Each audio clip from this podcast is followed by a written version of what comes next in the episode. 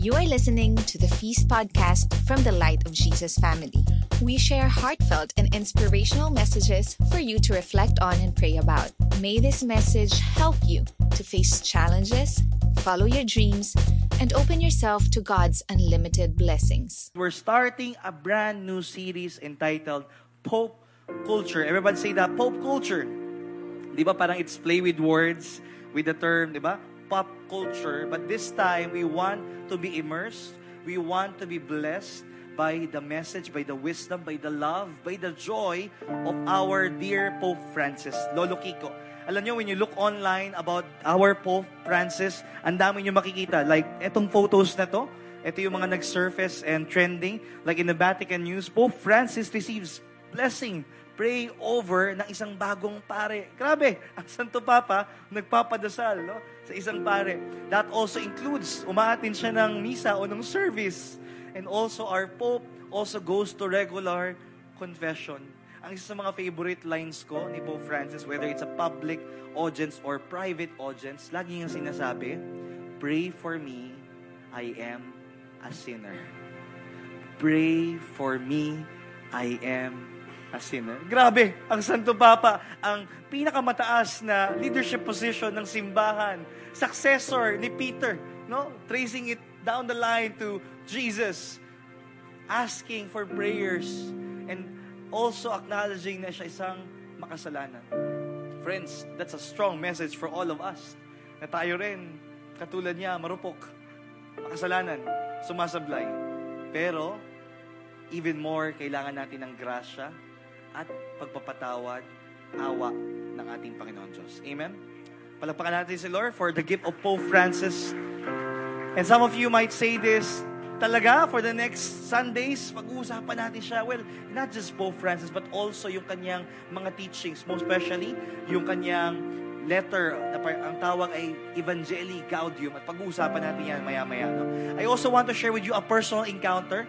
Okay lang po ba? I want you to watch this quick video because I was able to have an encounter together with my wife when he visited the Philippines noong 2015. Maikli lang ito kaya remain standing. Pope Francis! Ako po yun, sumisigaw. This is in! UST.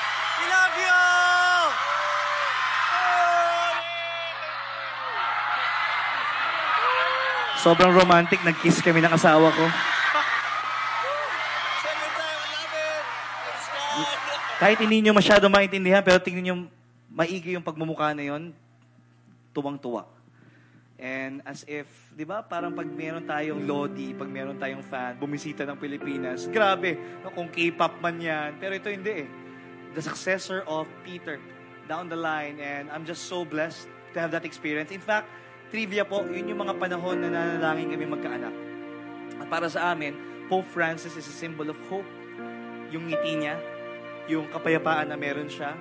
Lord, hindi man perpekto yung buhay ko ngayon, yung ngiti ni Pope Francis is an assurance that all shall be well. And maybe that's also his message for us. The joy of the gospel is telling us, kapatid, kung ano man pinagdadaanan mo ngayon, hindi man perpekto ang buhay mo, pero huwag mong kakalimutan ng Diyos, hindi hindi ka iiwan. Sasamahan ka niya. Amen? Hanggang sa maka, lampas ka sa pinagdadaanan mo. Our talk one is Evangeli. Everybody say Evangeli. And I invite you now to come before God with our family prayer in the name of the Father, the Son, the Holy Spirit. Amen. Raise your hands up in the air and together we pray. Today I receive all of God's love for me.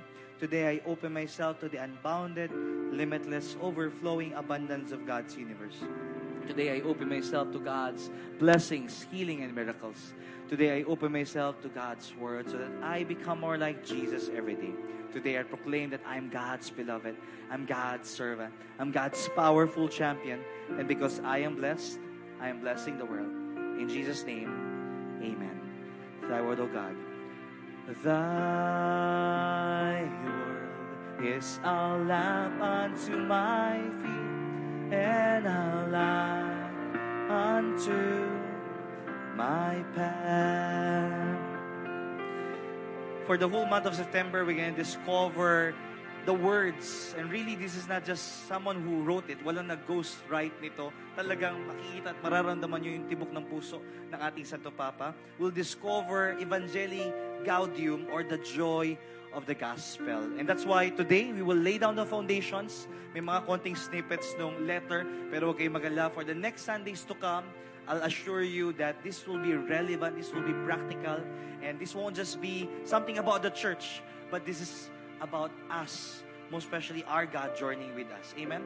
Our one big message is this. Take this by heart. Keep your eyes on Jesus. Sabihin nyo ngayon, keep your eyes. Sabihin mo sa katabi mo, keep your eyes on Jesus. And, and this is a very important question bago tayo tumalon sa letter ni Pope Francis. In the first place, Coach JC, ba't nga pa kailangan pa natin magkaroon ng Santo Papa? Why do we have a Pope Anyway, well, ito lang yan. Simpleng sagot. Having a Pope is God's idea.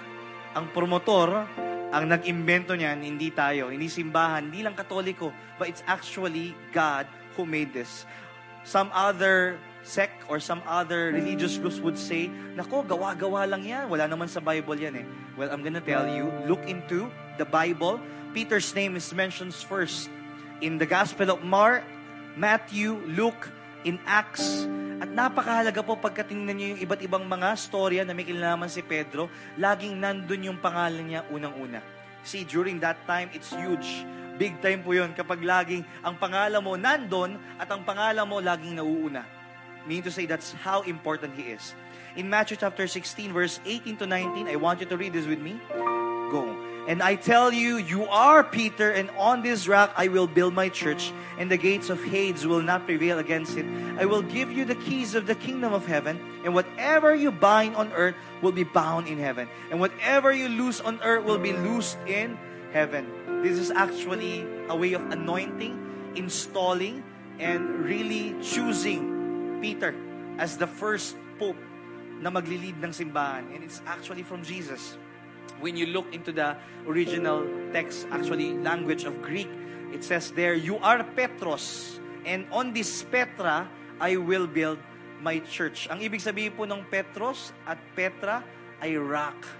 Ibig sabihin, ikaw ang magiging pundasyon. We all know this, that Jesus is the cornerstone. Amen? But Jesus chose Peter to be the foundation of the church as well. Pag tingin natin yung original language in Aramaic, you are Kepa, and on this Kepa, I will build my church. Again, affirming, acknowledging, telling that Peter is the rock. Peter is the first pope. Ito pa, huwag na tayong lumayo. In history, the church fathers like Tertullian, Origen, Cyprian, Jerome, Augustine, Eusebius believe that Jesus built this church on Peter. So, kahit ano pang sabihin ng iba, yun ang ating paniniwala that Peter is our first folk. Kaya sobrang powerful nung painting na to, pakita natin. It's actually the giving up of the keys. And it's a symbolism of entrusting, of passing on. Matthew chapter 16 verse 19 says, I will give you the keys of the kingdom of heaven. And my dear friends, napakahalaga po na isipin natin that Peter was the first pope. Yes? But when you now fast forward, Pope Francis is the 266 Pope. And I'm gonna tell this to you, when you look into the church history, hindi lahat glorious. Hindi lahat sobrang ganda. Alam natin, kahit ngayon nga, di ba, dumadaan sa pagsubok ang ating simbahan. Maraming ipinupukol, maraming napapersecute. And here, we want to understand that there are also scandals that happen in the church. Hindi po perpekto ang simbahan. In fact, I'm gonna share with you some popes, popes gone wild, no?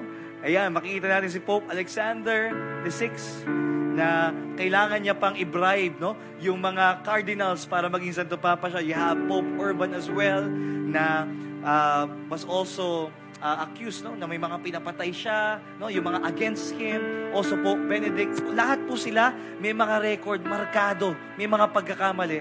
And when I tell you talagang madidismaya ka. Now here's a question that is very important before we pray. Coach JC bakit hinayaan ng Diyos na magkaroon ng mga masasamang Santo Papa? Maybe it's also a question of bakit di ba nangyayari ito sa buhay ko yung mga problema. Here's my answer to you. Diretsahan lang. I don't know. Hindi ko po alam kung bakit inayaan ng Diyos na may mga pangit na nakaraan ang simbahan. Merong mga imperfect na mga Santo Papa, may mga imperfect na leaders, may mga imperfect na priests. And up until now, there are scandals, schisms, and secularism in the church. Kaya nga yung iba, nag-walk out na lang, ayaw na magsimba, ayaw nang maniwala sa mga leaders natin ng simbahan. Here's sh- message for you, my dear friends. Hindi man perpekto ang simbahan, pero perpekto ang pag-ibig ng Diyos. At yun lang ang ating pangahawakan, wala nang iba pa. We may be imperfect as a church. We may have imperfect lives. But our God has His perfect love for us. And nothing can change that. Yun lang ang pangahawakan natin. Wala nang iba pa. Amen? Put both of your hands near your hearts. Feel your heart beat. And say this prayer after me. Lord, I thank you for this moment, for giving me the opportunity to experience your joy, your love through this broken church. I will rely on your grace. We may be imperfect as a church, but your love is perfect. I receive your love today. In Jesus' name we pray. Amen and amen. Thy word, O God. Thy word is a lamp unto my feet and a light unto my path. Come on, let's give her the big hand. Palapakan natin siya. Everyone, take a deep breath. Inhale. Exhale. Take your seats. And say to the person beside you, ngitian mo siya, sabihin sa kanya, keep your eyes on Jesus. You know, I'm so blessed today because yes, I shared with you the foundation of our series, but today, to complete it or somehow to continue what I'm sharing with you, most especially yung tanong natin na ba't hinayaan ng Diyos na magkaroon ng hindi magandang, di ba, nakalipas ang simbahan or may mga bad popes. I want to call on stage a good friend of mine, Sobrang blessed na blessed ako dito kasi nakita ko siya kung paano siya nagsimula. And quickly lang, para mas ma-appreciate nyo siya, uh, when I look back, gustong-gusto niya lang makipagkape sa akin, magkwentuhan kami, to share what I'm doing. And he's humble enough to say, I want to learn from you, Brother JC, Coach JC. Alam nyo, fast forward, sumama lang yan. Tapos talagang nakiangkas lang sa biyahe ko, biyahe ni Juan.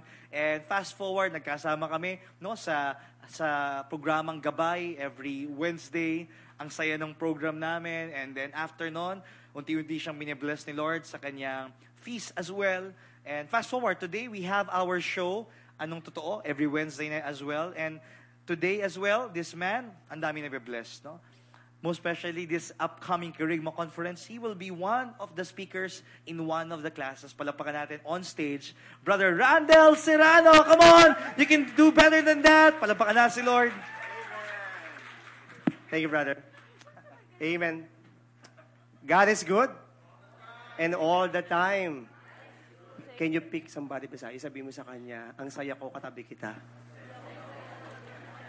Pwede niyo bang, pwede ba kayong kumanda sa akin? Sabi mo sa akin, Brother Randall.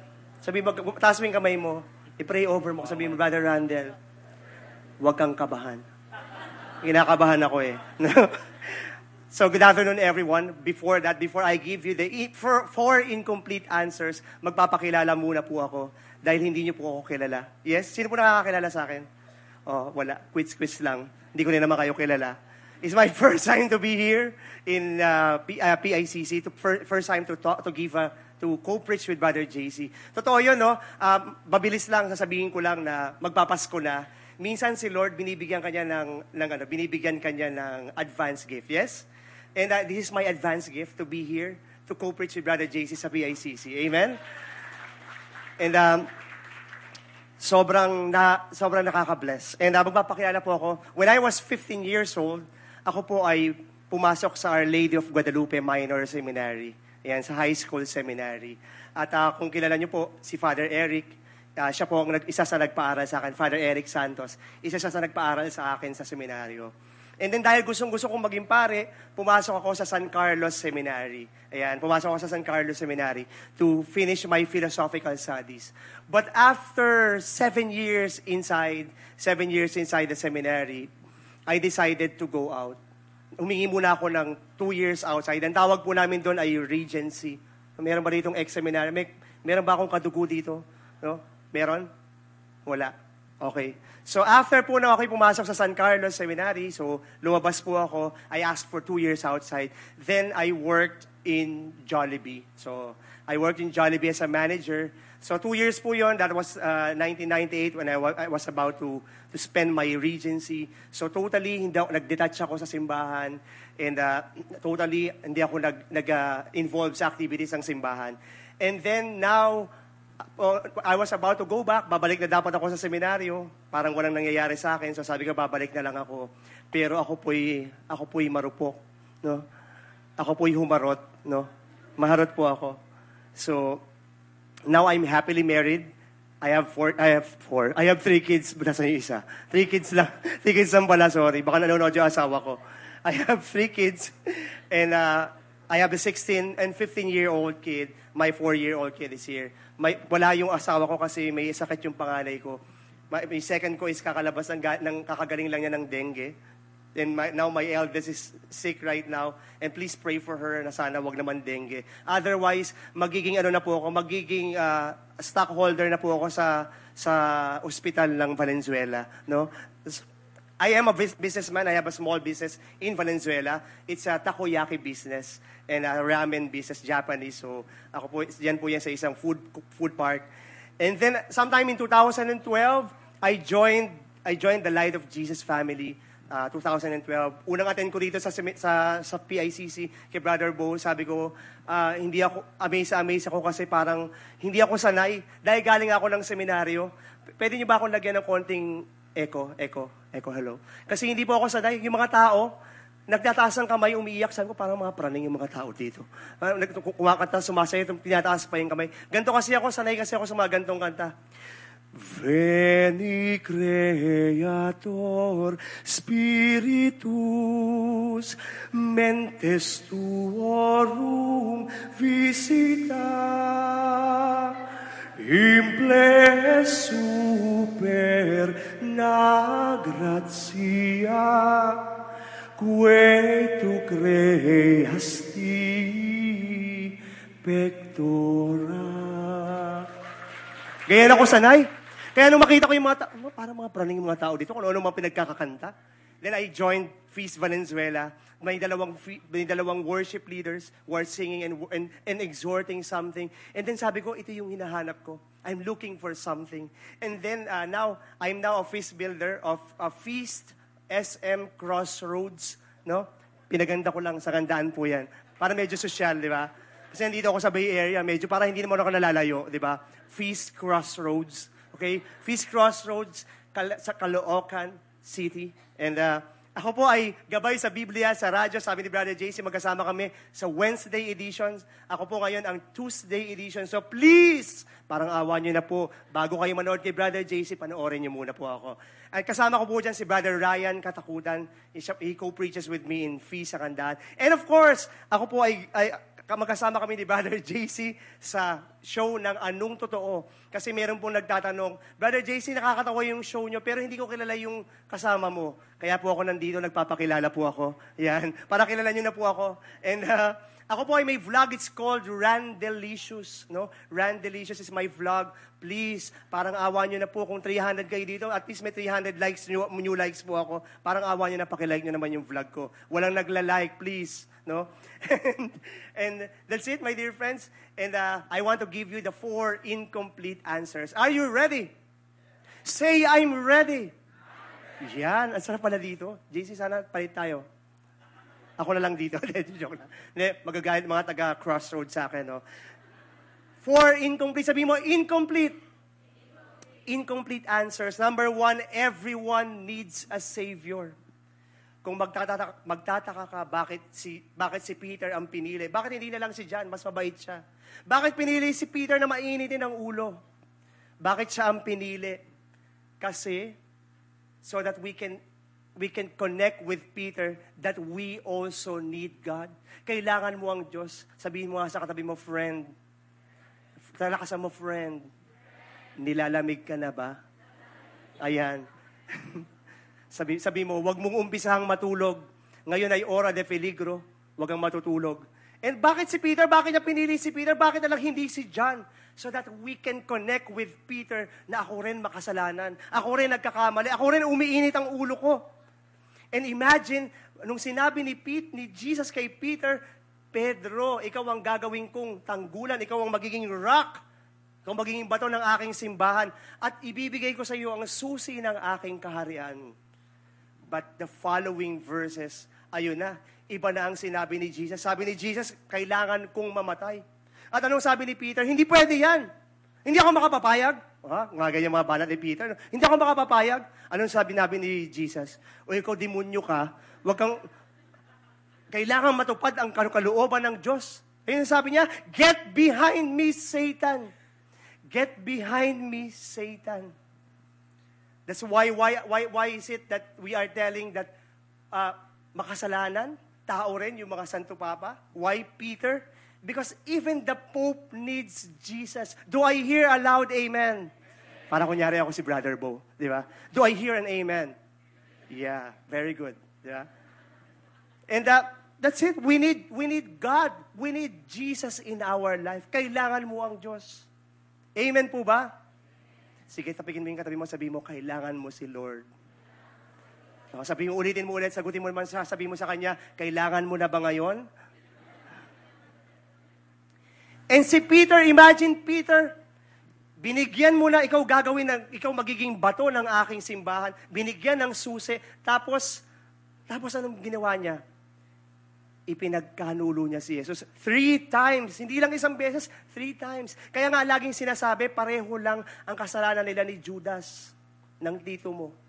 Si Judas. Joke lang. Si Judas, pareho lang na, ng, silang sila ng kasalanan. Tanong niyo sa akin kung ano yung kasalanan na yon. Ang kasalanan nila is betrayal. Ipinagkanulo. Usong-uso yan. Ghosting. Ba? Nagpakita sa iyo ngayon, tapos wala na. Ba? Minahal ka daw, tapos bukas wala na. You felt betrayed. Di ba? And ano yung kasalanan ni Peter? Peter, si Judas, anong ginawa niya? Tinapos niya yung buhay niya. Because nagkasala siya. But, sabi mo nga, but, but Peter ran away from, but Peter ran towards God. Lumapit si Judas, si, si Peter kay, kay Lord, doon nagkasala siya, nagkamali ako. Nagkamali ka ba? Nadapa ka ba? Meron ka bang pagkakamali sa buhay mo? Do not run away from God. Go towards God. Do I hear an amen? Na feel ko para ako si Brother Bo. Number two is this. Everyone is welcome. Sabi mo nga, welcome. Di ba ang sarap ng pakiramdam na welcome ka? Gaya dito, welcome na welcome ako. Okay lang ako maging part ng Bay Area, bro, ha? Ini-heads up ko lang po kayo, okay lang ako. Okay lang ako mag-preach dito weekly. okay. Thank you. I felt love. God chose Peter so that we can identify with his scars. Ah, siya pala nagkamali. So ako, okay lang. Nagkamali din ako. One time, may magtatay nag-usap. No? Nag-usap sila, Tay, ano po ba ibig sabihin ng bird flu? Kasi, ang dami ko po napapanood ngayon sa bir- na bird flu, tapos, ang dami pong pinapalabas. Anak naman, sabi niya. Kaya nga kita pinag-aaral, ang bird flu ay ang past tense, past tense ng bird fly. No? Yun ang bird flu. Imagine, my dear friends, no, that all 266 popes were sinners. Yes? Lahat sila makasalanan, no? No, hindi, hindi nyo nag-gets. And yung mga joke namin sa sangandaan, alam nyo, medyo uh, nasa alta sociedad kasi kami. Crossroads jokes. And we know that, that, that, that Peter, eh makasalanan siya. But he is welcome. Number three is this, everyone is equal. Say equal.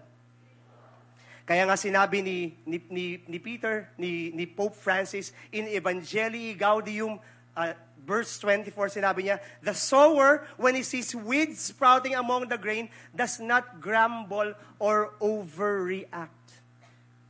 Kung minsan, grabe tayong makareact, Pagka nakikita natin na may kasalanan sa iba, ay, immoral. Ay, maharot, no? Talipandas, no? Haliparot, no?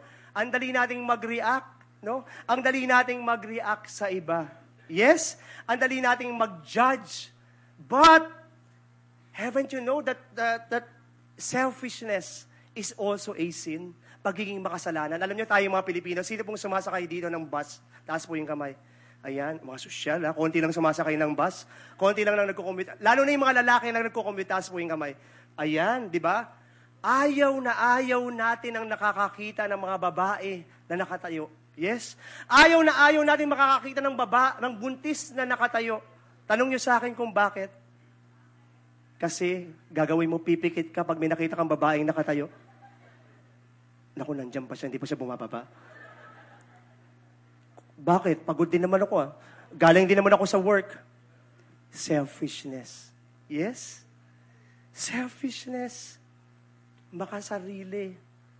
Oh, sige, sikuhin mo yung katabi mo, sabi mo, Shh, narinig mo yun?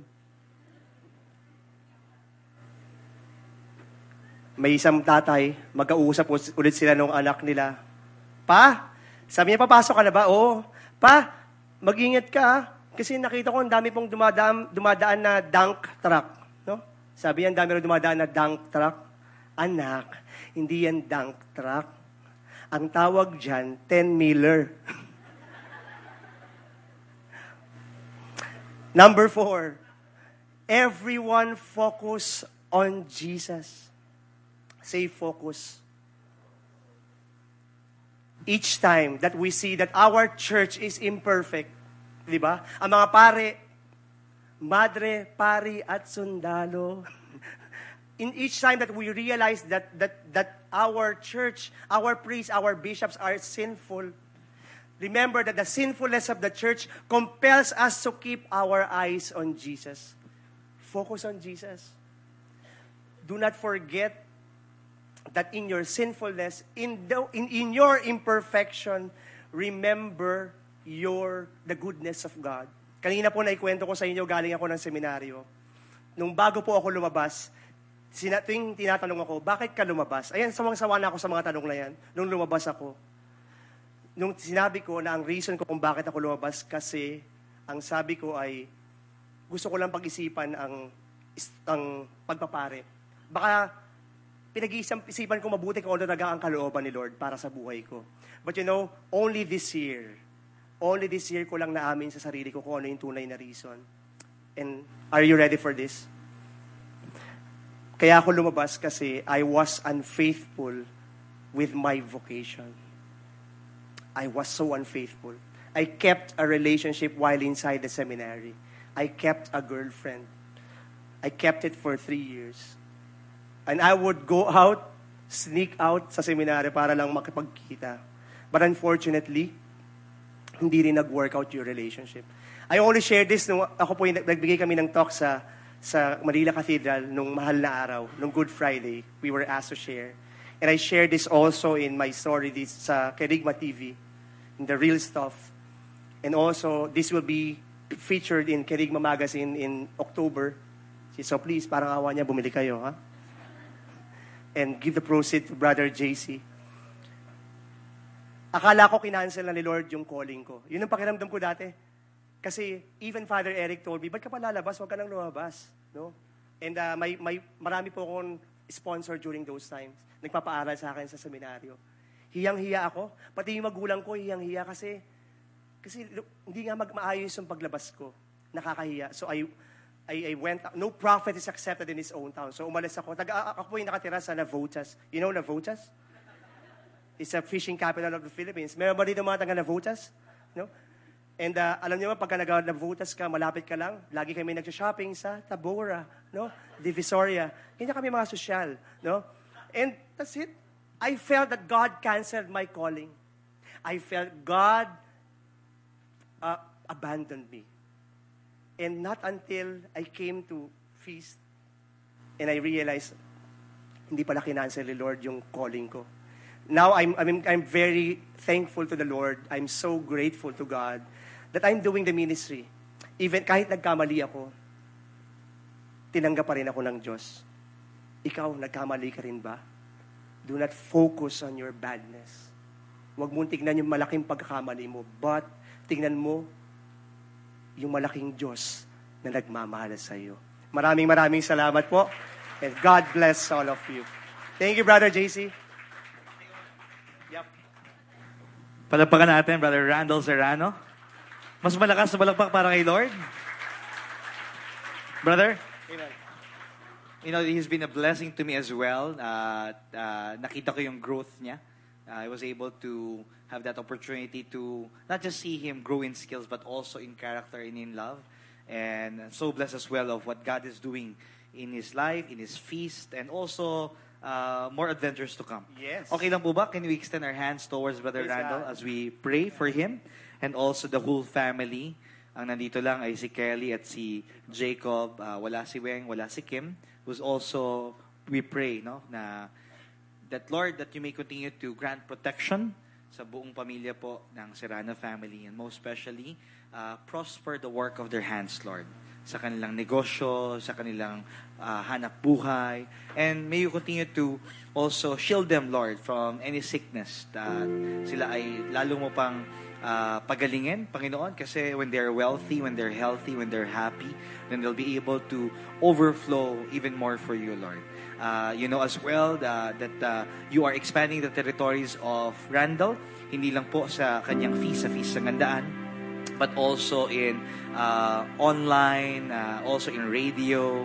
And we, we don't know, Lord, kung saan pa yung mga susunod na adventure niya, but definitely, as long as you are in our lives, definitely, Lord, everything will be all abundant and overflowing. You know the unspoken prayers of Brother Randall, granted the desires of his heart. In Jesus' name we pray. Amen and amen. Si Lord. Thank you, brother. And we're, you know, we want to share with you that here at the feast, you know, we always share the stage, hindi lang sa mga sharers natin, but also possible no, for guest preachers. Excited kami. Bakit? Kasi sometimes it's not just the Lord using me, but also using other people as well. Tingnan ng katabi. Sabihin mo sa kanya, next time, ikaw naman ang mag-share. Amen? I want us to wrap up etong ating talk. And Randall was sharing to us yung uh, four you know, incomplete answers dun sa tanong natin, ba't hinayaan ng Diyos na magkaroon ng mga masamang Santo Papa o masamang nakaraan ang simbahan. I want to even more share with you one of the faults of Peter. Hindi lang yung binitray niya si Jesus. Pero ang isa pa sa mga faults niya is something that we can discover in Matthew chapter 14, verse 26. And this is a story that is very familiar with us. Or if not, let me refresh you. When the disciples saw him walking on the lake, they were terrified. It's a ghost. O, di ba? Usong-uso ang ghosting, no? Nung panahon pa ni Jesus, may ghosting talaga. They said and cried out in fear. And here, my dear friends, napakalagang tingnan natin yung salitang fear, takot. Kasi kapag katakot ang nasa buhay mo, ang nag-uumapaw, you are blinded already. Hindi mo magagawa yung tama sa buhay mo. And all of us, may mga kinakatakutan. Pero ito yan, ang paanyaya through this story is that instead of having fear in our lives, may we have the love and the grace of Jesus in our lives. Let's continue. But Jesus immediately said to them, Take courage, it is I, don't be afraid. Can you just encourage the person beside you? Sabihin mo sa kanya, take courage. Don't be afraid. God is with us. Jesus is with you. Lord, if it is you, Peter replied, tell me to come to you on the water. Come, he said. Then Peter got down out of the boat, walked on the water, and came toward Jesus. This is the sobrang powerful scene of stepping out. Peter stepping out of the boat. Can I ask you to all stand? And maybe the music ministry as well can help me as well as uh, we come in worship.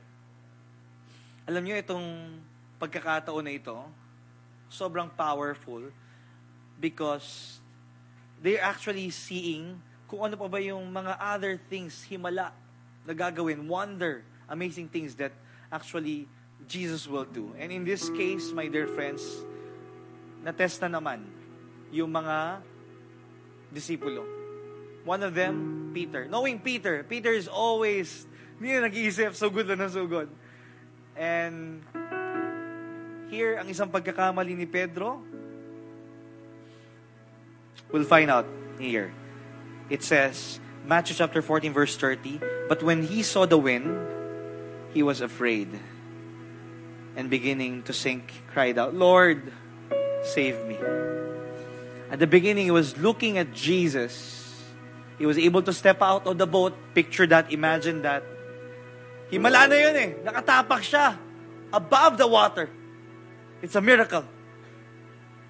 But, nung naramdaman niyang merong mga hangin, malakas, na out of focus siya, nawala yung tingin niya kay Jesus. At doon siya nabagabag, doon siya natakot. Something to take by heart is this.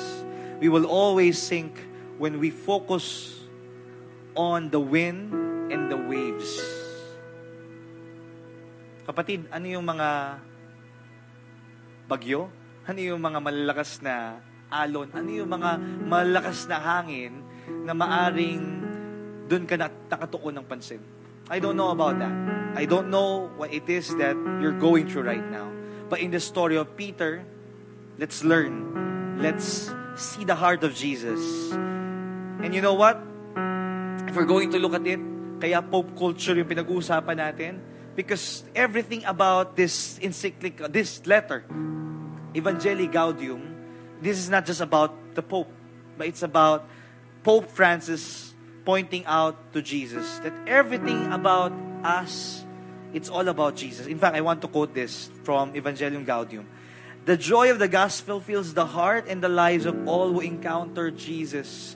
Kapag ka nakilala mo na ang Diyos sa buhay mo, He will be the source of your joy. Wala nang iba pa. At kahit ano pang problema dumating sa'yo, balik ka lang kay Jesus. From 11, Evangelium Gaudium, it says, The heart of its message will always be the same. The God who revealed this immense love in the crucified and risen Christ. Hindi sayang ang lahat ng sakripisyo at buhay na ibinigay ng Diyos sa atin. That life is in us. Buhay na buhay ang Diyos, si Jesus, sa buhay mo. And maybe what you want to do is, you just have to make a decision, Lord, I want to come alive. Binigyan mo ko ng buhay. Hindi ko sasayangin tong buhay nito. Hindi ko sasayangin ng buhay ito sa kabila ng mga problemang pinagdadaanan ko. Let's continue. In this basic core, what shines forth is the beauty of the saving love of God made manifest in Jesus Christ who died and rose from the dead. Kapatid, kung ang Panginoon Diyos namatay, muling nabuhay, ikaw din. Maaring ngayon, feeling mo, wala ng pag-asa. You have dead dreams. I'm telling this to you. God is capable of bringing your dead dreams back to life. Nangarap nga ako eh, na magkaanak eh. Sige, tuloy mo yan. Nangarap nga ako magkaanak eh. Five years ago, right now, I get to experience that. Alam niyo, si Yana, sobrang lambing. May mga times na makulit siya, pero yung mga pagkakataon na sobrang lambing niya, niyayakap ko lang siya. Niyayakap ko lang yung anak ko. And I remember that years ago, we were praying for this. And now that we have it, even more we want to treasure this moment. And it's not about us. It's about Jesus. Kaya pag may nagkwento sa amin, brother, nahihirapan na kami magkaanak. Ay naku, sige lang, gawin natin yung kayang gawin. Pero huwag kang magdududa. May planong maganda ang Diyos. Alam nyo, natutuwa ako kasi marami sa kanila nagkaanak na. May, may, meron na silang storya na pwedeng ibahagi sa iba. And alam nyo, this is not just about personal lives. When you look into our church right now, I'm gonna tell you, the church made big mistakes. Ang daming bloopers ng simbahan. In fact, right now, we hear stories, horror stories, scandals, sexual abuse, corruption, at kung ano-ano pang ipinupukol sa simbahan. Pero alam nyo, ito yung pangahawakan ko. I go back to the story of Peter stepping out of the boat. Matthew chapter 14, verse 31 to 32, it says there, Immediately, Jesus reached out his hand and caught him. You of little faith, he said, Why did you doubt? And when they climb into the boat, the wind died down. Parang ganito yung larawan niya. Pakita ninyo. Kapatid, I want you to focus your attention in this image of Jesus reaching out to you. Katulad ka rin ba ni Pedro na nalulubog na sa problema, nalulubog na sa depression, nalulubog na sa utang, nalulubog na ng kawalan ng pag-asa. I don't know, but maybe just like Peter, nagduda ka na wala ang atensyon mo, and, and right now, dudang-duda ka kung makakaahon ka pa, here comes Jesus telling you, I'm here for you. Hindi kita iniwan. At hindi hindi kita iiwan. Magpakailan pa man. Don't look at the problems around you. Kapag kahinugot ka na ni Lord, kasama ni Pedro, look at Jesus beside you. Hindi siya nasa likod, hindi siya nasa rahap, hindi siya above you. No, Jesus is beside you. Can I ask you now to pray with me? In the name of the Father, the Son, the Holy Spirit. Bow down your heads. Let's enter into worship. And I want you to imagine that just like Peter, yes, acknowledge, Lord, nalulunod ako. Lord, nagdududa ako. Lord, natatakot ako. Lord, hindi ko alam kung ano mangyayari sa future ko. Lord, hindi ko alam itong negosyo ko kung magpa-prosper. Lord, hindi ko alam itong ating, aking trabaho kung magpapatuloy ito, mapapromote ako. Lord, hindi ko alam if I'll be able to provide for my families. Lord, ang daming mga bayarin. Lord, ang dami kong iniisip. Lord, sagipin mo ako. Come on. Make that your prayer. Sagipin mo ako. Just like the prayer of Peter. Ask God to save you. Can you do that now? Can you just raise your hand as if you're reaching out to the hand of Jesus? Come on, raise your hands. Allow the Lord to save you. Allow the Lord to lift you up. Allow the Lord to bring you out of the darkness, to bring you out in whatever mess that you are in right now. And I want you now to see Jesus beside you. The Lord is assuring you of His love, of His healing, of His blessing. Payaab ka kay Lord? Can you just hug yourself right now? Magpayaab ka sa Kanya. And just fix your eyes on Jesus. Keep your eyes on Jesus. Say this prayer after me, Lord. Thank you for saving me. Thank you for being with me. Thank you for your love.